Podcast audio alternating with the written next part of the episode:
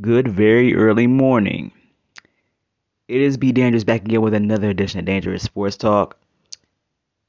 I know I've not done a show in over two weeks, but a lot has happened in two weeks. But before we get into that, please follow me on Instagram and Twitter at DB Dangerous. Also, follow this very podcast you're listening to right now, Dangerous Sports Talk, on Spotify, wherever podcasts are available. And today happens to be February 14th, which is, in a lot of people's eyes, Valentine's Day. I don't celebrate. So, what can I do to celebrate with you guys? Finally, give you another show. That's what, because sports is the thing that I love the fucking most. So, let's get right into it. So, the Super Bowl came and it went and KC went back to back in another Super Bowl win, 25 to 22. I can say that this year lived up to the hype. It really did.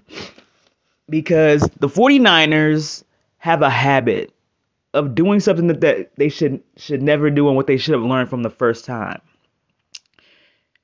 Even when KC seems like they're down and out, you can never completely lay them down because they always come back. offense and defense. Because there was one key play when they scored a touchdown, the 49ers did.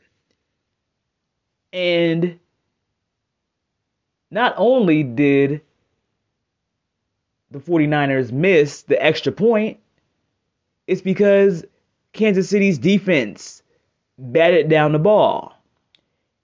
And those points are crucial in a close game. Because when KC started scoring again, I'm like, okay, now we're going to get some points on the board. Because it was a slow first half. I'm not even going to lie to you. And I'm like, you know, it was 10 to 0 by halftime. So I'm like, okay, you know what? 49ers defense is looking really good right now is rattled Patrick Mahomes and the um, Chiefs offense. So just let them settle into the game and we'll just see what happens. So the halftime show happens, and one of my favorite, favorite singers, Usher, performed. And he absolutely brought it.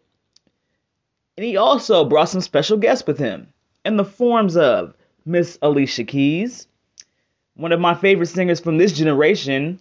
H.E.R. was there with her guitar. Then he also brought Lil Jon and Ludacris. And I think the most annoying thing about this performance was the reactions. Because when you have teenagers asking who the hell is Lil Jon, that means you were a zygote when they were in their heyday. I was a teenager when Confessions came out. And half of these kids were probably in the process of being born or being considered being swallowed by their parents. But that's another story for another day. But I enjoyed the halftime show. The commercials were mid at best. I remember like maybe little pieces of them. I know Arnold Schwarzenegger was in a State Farm commercial, I believe. Um, Stone Cold Steve Austin was in one commercial. And he brought his blonde hair back temporarily for that commercial. You had Jason Momoa singing and dancing in one commercial, and I wouldn't have minded if he took a little something off, but you can only do so much for a commercial. But I expected more. Like some years the commercials be hitting, and then there are some years that the commercials are not that good, and that was one of those years.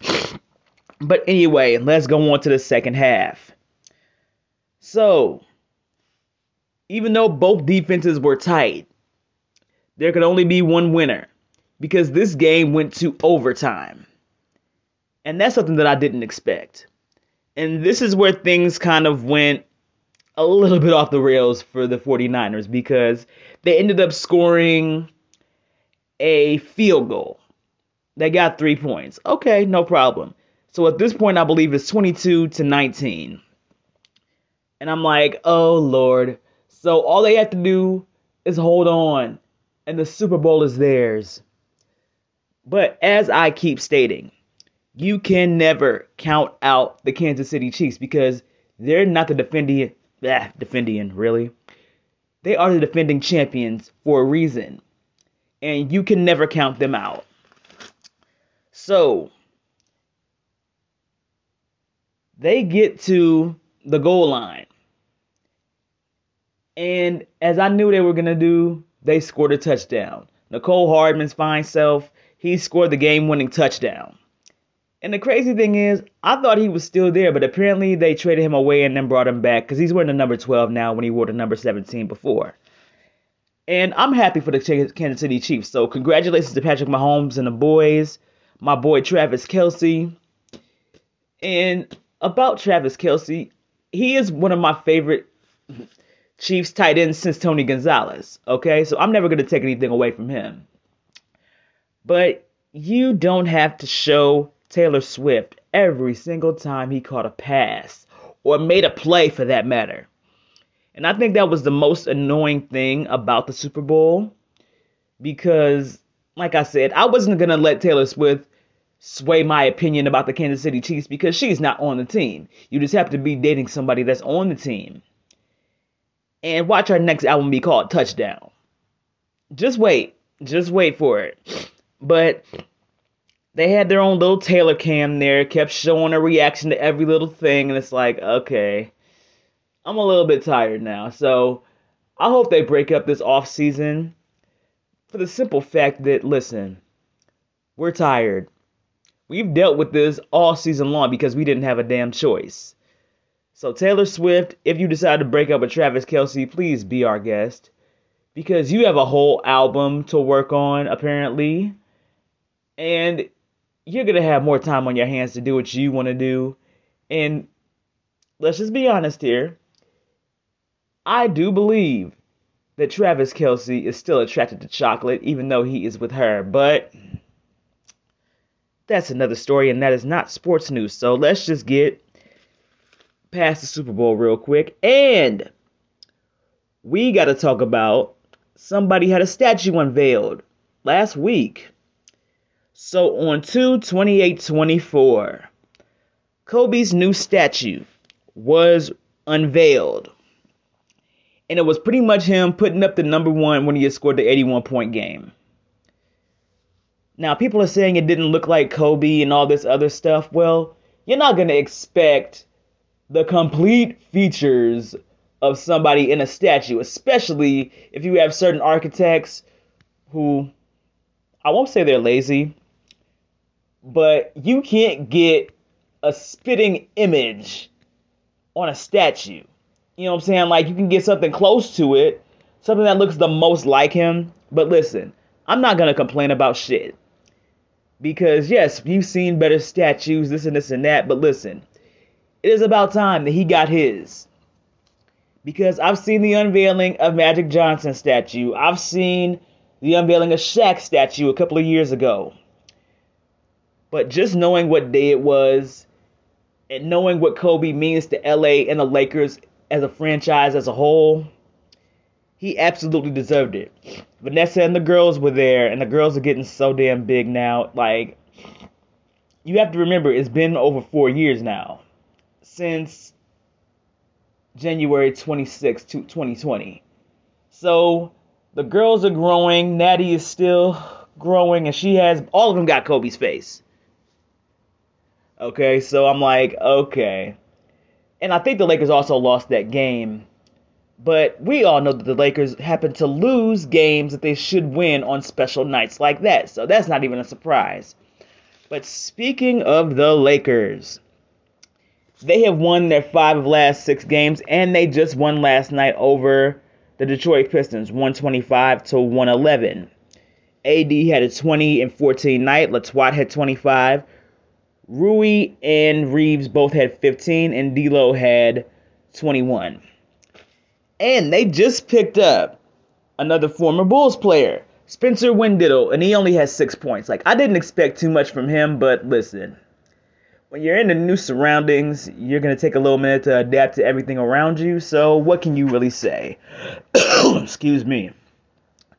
But the Lakers are winning again.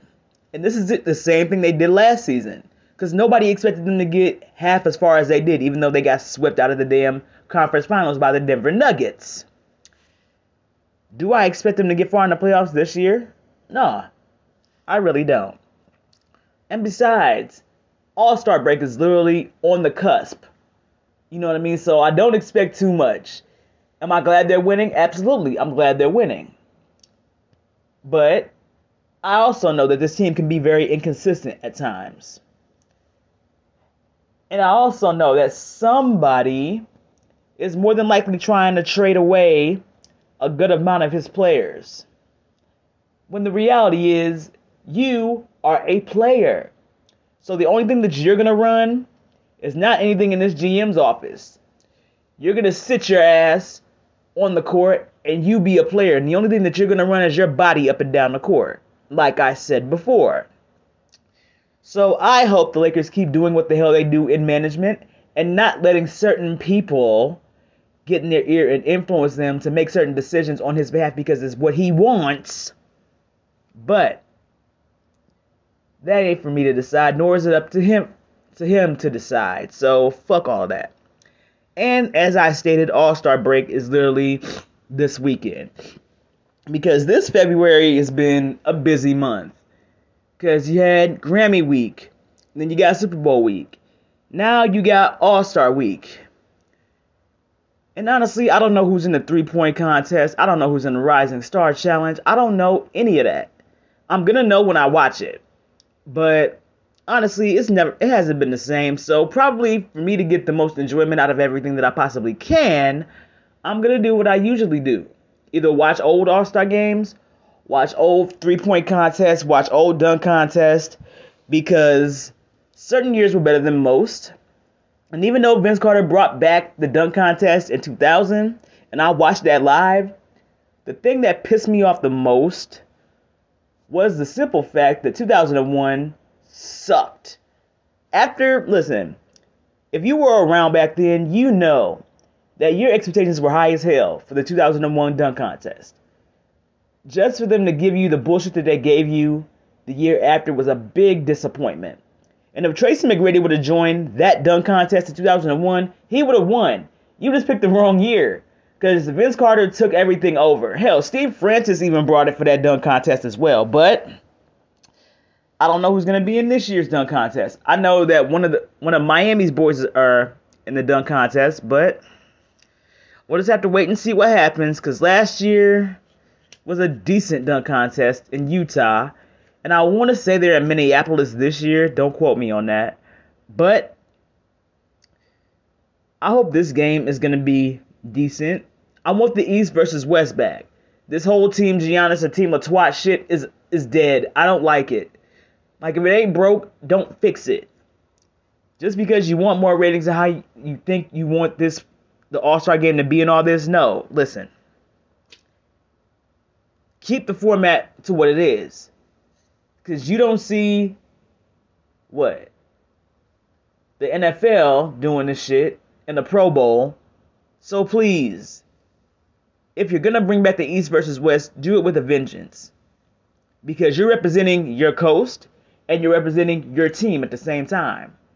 So, hey, to each his own. Some people might like it, some other people might not like it, but it is what it is. And yeah, I had to give you guys a show because I've been settling into new things in my life. And it's been taking a lot of my energy. So I had to put Be Dangerous on the back burner for a little bit so I could gather my bearings and get myself together with, like, with certain things. But I always want to thank you guys so much for listening to Too Dangerous Sports Talk and listen to me ramble and rave about my sports because there would be no show without my listeners. So, to my listeners, happy Valentine's Day. This show was absolutely for you. And yeah, I'm gonna get my ass out of here and probably get dressed for work, even though it's literally 4:01 a.m. right now. But I still have to get myself together and get this get this show out for you guys. But as always, I thank you guys so very much for listening. Please follow me on Instagram and Twitter at DB Dangerous. Follow this very podcast you're listening to right now on Spotify, Apple Podcasts, Google Podcasts, wherever podcasts are available. And Be Dangerous is out of here. Peace.